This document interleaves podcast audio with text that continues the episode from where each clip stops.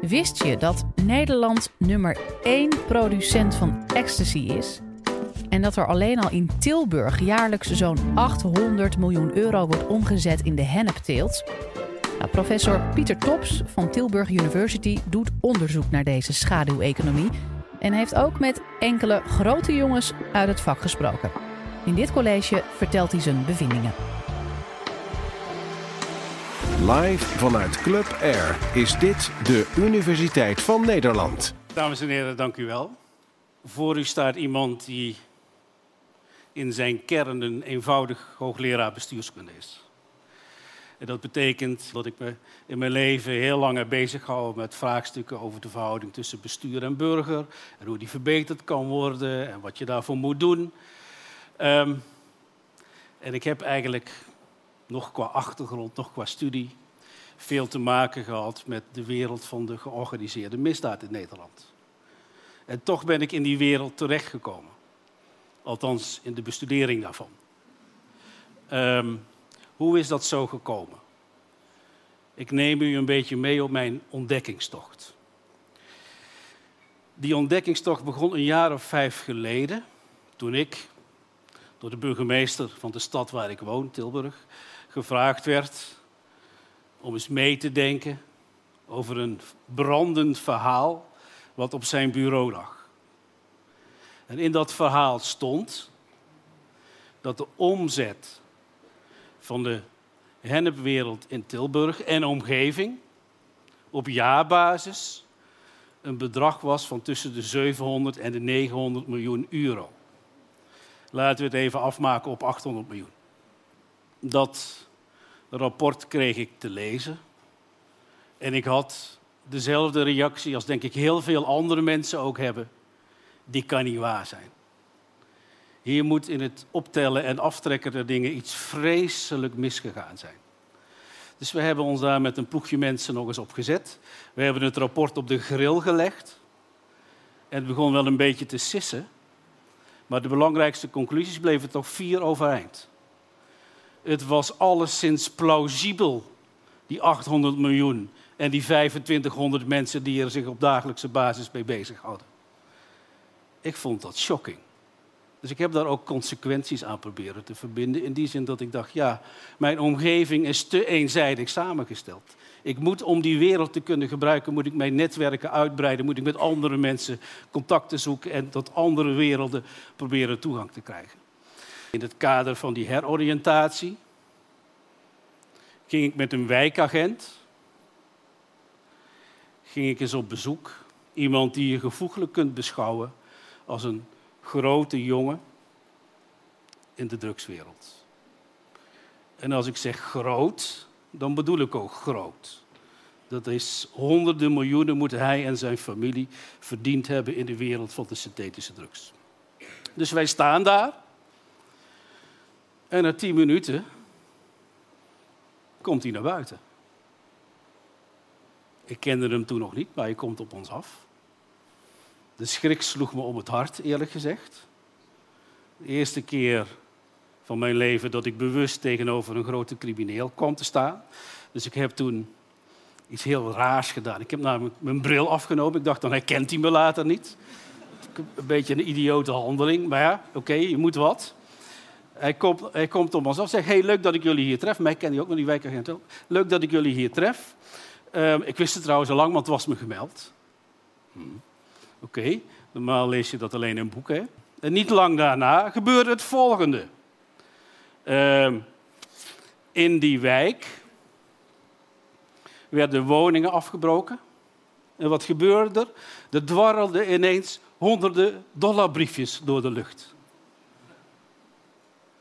Want kennelijk was in de spouw van een van die afgebroken huizen, daar was een, uh, een bedrag aan dollars achtergelaten. Hoeveel is niet bekend precies, maar het moeten er heel veel geweest zijn. Nou goed, die dollars dwarrelden daar dus door de straat. Uh, nou, dat, het werd snel druk daar, daar kunt u zich iets bij voorstellen. Uh, dus mensen grabbelden wat dingen bij elkaar. Ook de man van de machine, die de machine bedient, die kwam niet uit de wijk. Wat dacht je, nou ik hier toch ben, er liggen hier nog een paar van die uh, stapeltjes, laat ik die ook maar meenemen. heel snel kwamen er al een paar potige types uit de buurt die kwamen de orde bewaken, geld innemen, uh, pistool tegen het hoofd van de machinist, zou ik maar even zeggen, van degene die een machine bediende. Teruggeven, jij was niet de bedoeling. Vooral de zekerheid werd de nacht daarop zijn machine ook nog maar in de brand gestoken. Oké, dit was mijn eerste kennismaking.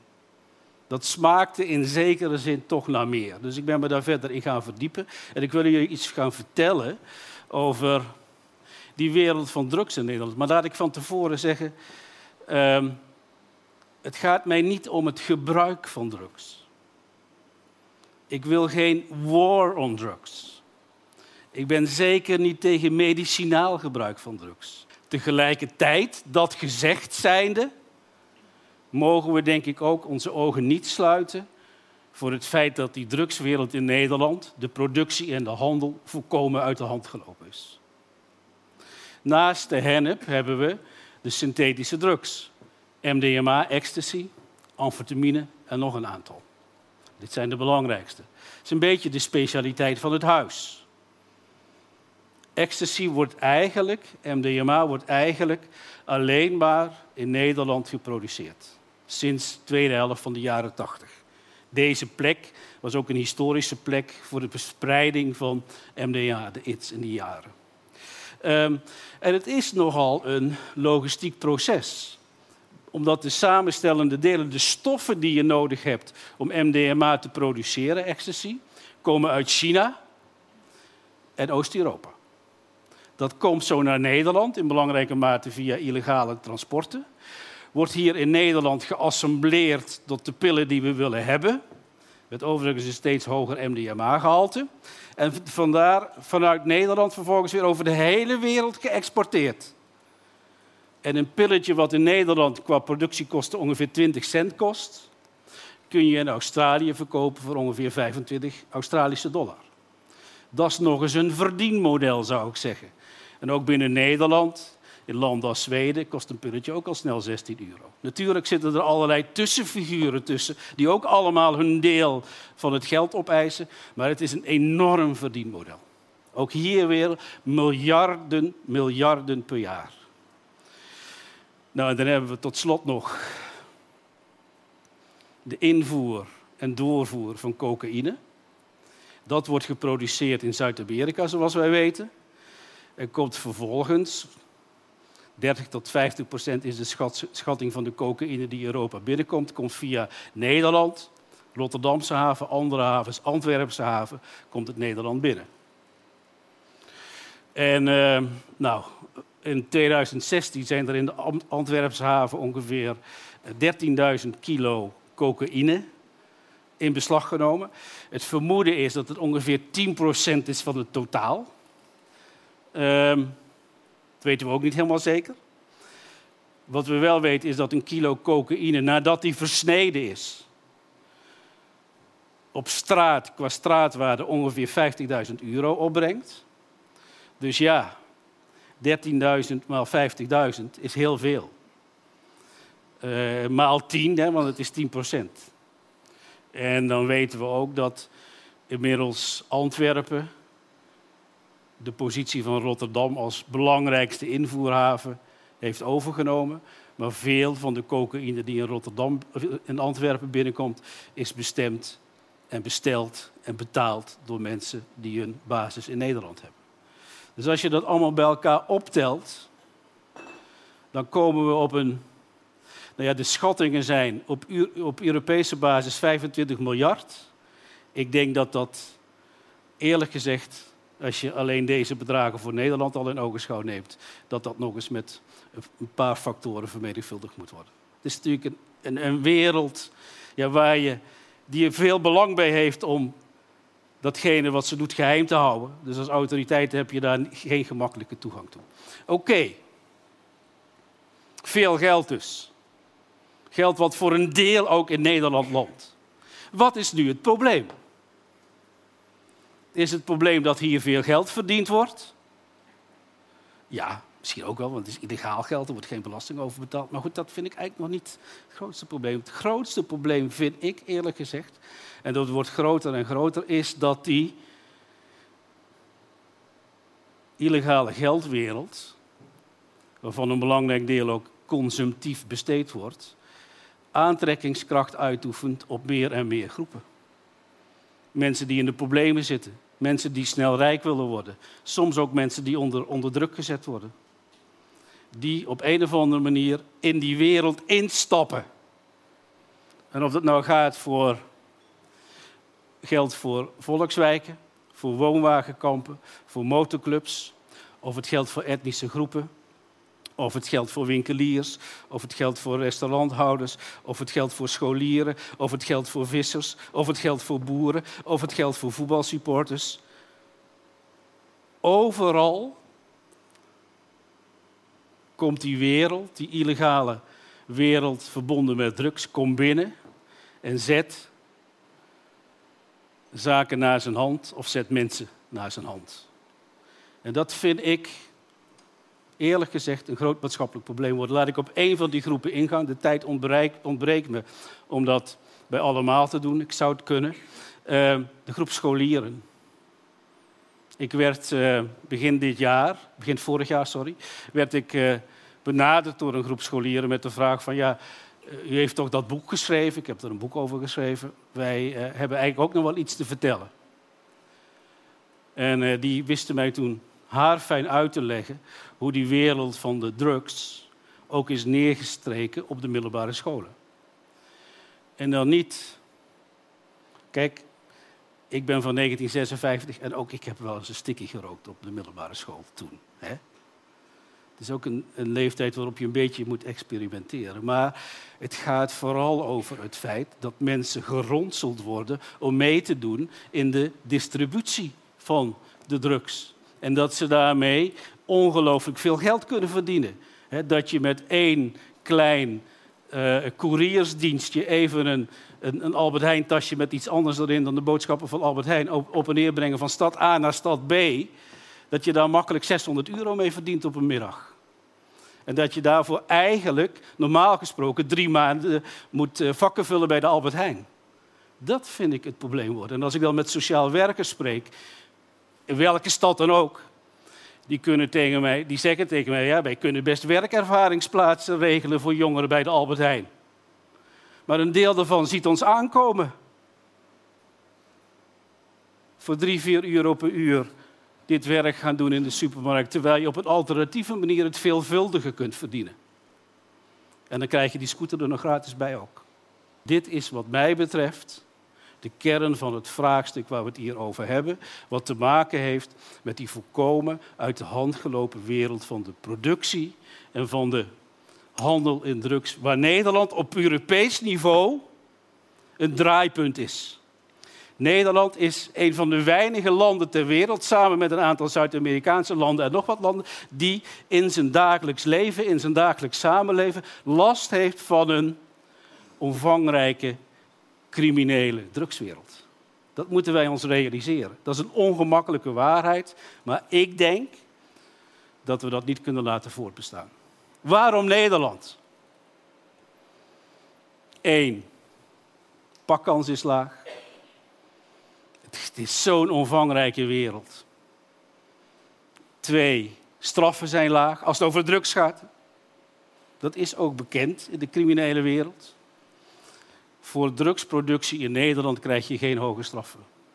En die 2,5 jaar die je uiteindelijk overhoudt, is, is nog een mooie tijd om een beetje uit te rusten en nieuwe kennissen op te doen. Uh, alles wat Nederland voor de legale economie interessant maakt, maakt Nederland ook interessant voor de illegale economie.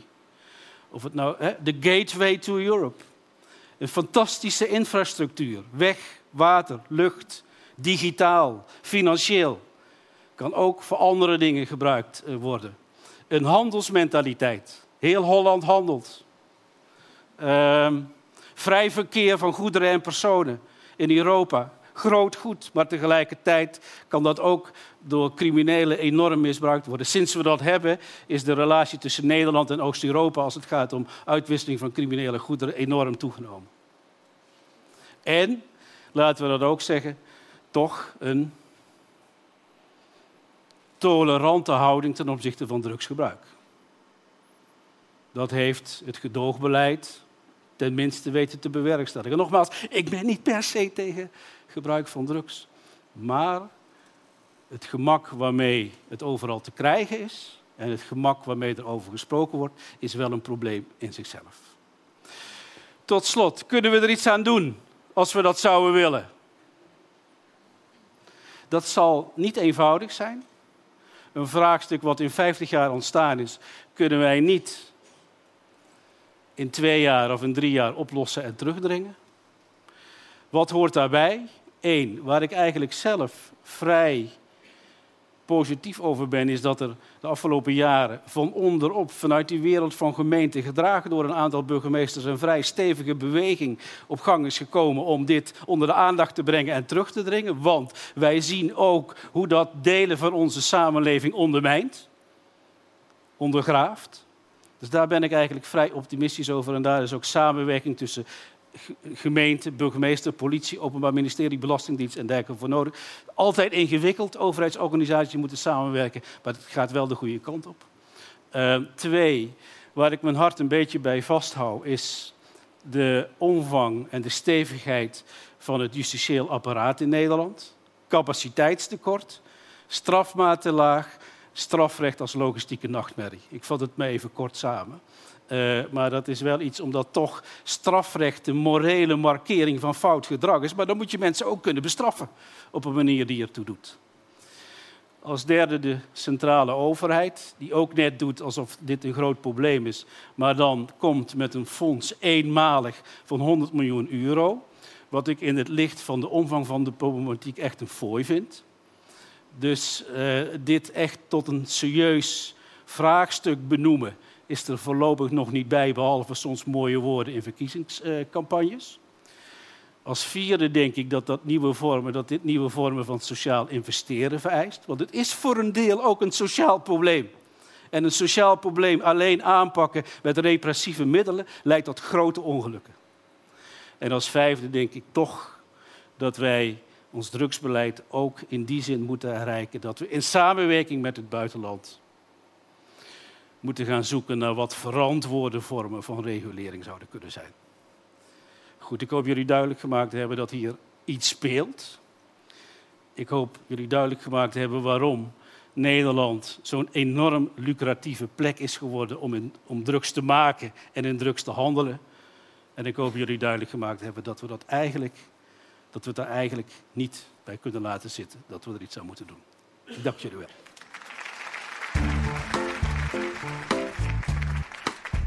Dit was de Universiteit van Nederland. Wil je nou nog meer horen, bijvoorbeeld over de vraag waarom zoveel millennials kampen met een burn-out? Of hoe je een oogbal kunt bioprinten? Check de hele playlist.